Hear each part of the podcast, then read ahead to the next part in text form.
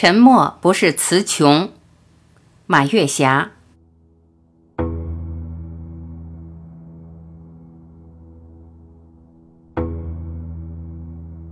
随着年龄的增长，和亲人朋友相处时，我懂得了沉默，是岁月的沉淀吗？是心灵的难事吗？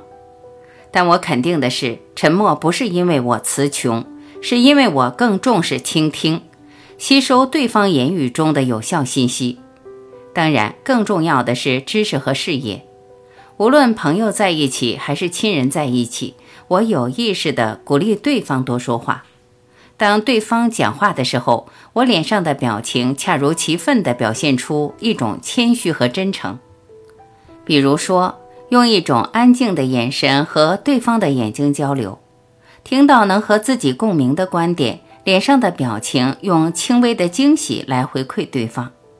当然，也会加入一点简约的语言，比如说：“你说的对，我也是这样想的。”如果不愿意说话，怕打断对方的思路。可以用点头微笑来表示愿意倾听并理解，这样就无形中用欣赏的心态去倾听别人的讲话，而且很多语言的珍珠都是在这种语境中产生的。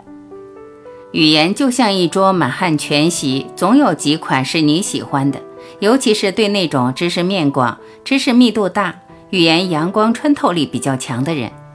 和这种人在一起，无论是语言的碰撞，还是沉默的倾听，对自己的思路都是一种启迪，对自己的心田都是一种抚慰。人们常说的“听君一席话，胜读十年书”，讲的就是这种心境和状态。人都有一种本性，总是对自己的问题更加关注，更喜欢自我表现。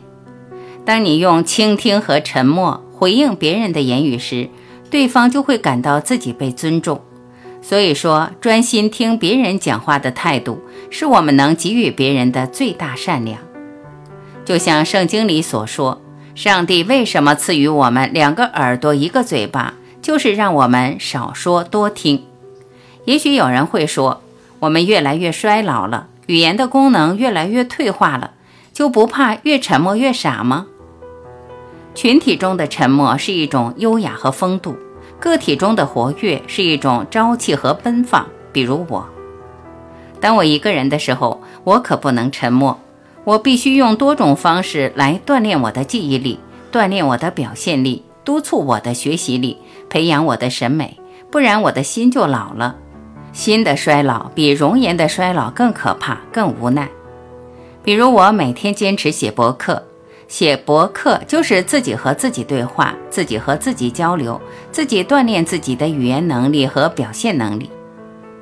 喜欢旅游和旅居，在旅游和旅居中接触不同的城市文化，接触不同的风土人情。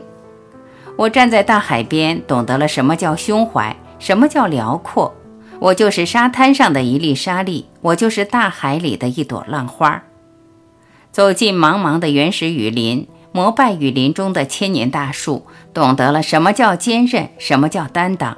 我就是雨林中的一朵小花，我就是潺潺溪流边的一棵小草。如果没有条件旅游和旅居，那就多看看身边的美景吧。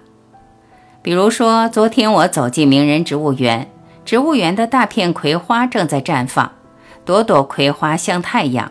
我拍了那么多漂亮的照片。还发了抖音，写了博客，多么让人快乐，多么让人激动，多么让人心旷神怡呀！每天像傻子一样的背诗，有时背诵古人的诗篇，比如李白写的《将进酒》：“君不见黄河之水天上来，奔流到海不复还。君不见高堂明镜悲白发，朝如青丝暮成雪。”有时背诵自己喜欢的诗，还做成视频，自己哄着自己乐。我问青山何时老，青山问我几时闲。我见青山皆草木，唯有见你是青山。青山已随晚风去，我与沧海话桑田。有时一个人走在空旷的公园里，草地上有喜鹊跳来跳去，郁郁葱葱的树上有蝉放声歌唱。花儿们对着太阳微笑，我对着良辰美景背诵自己写的诗篇。待我了无牵挂，喜欢漂泊天涯。清晨黄海看日出，傍晚南海趟浪花。玉龙雪山观个景，雨林深处是我家。人生得意须尽欢，生老病死全由他。一静一动，一沉默一张扬，素月分辉，悠然心会。历经岁月，不见风霜，把生活嚼成茶。把日子过成诗，让自己表里俱清澈，心田阵阵和风吹拂，缕缕阳光闪烁。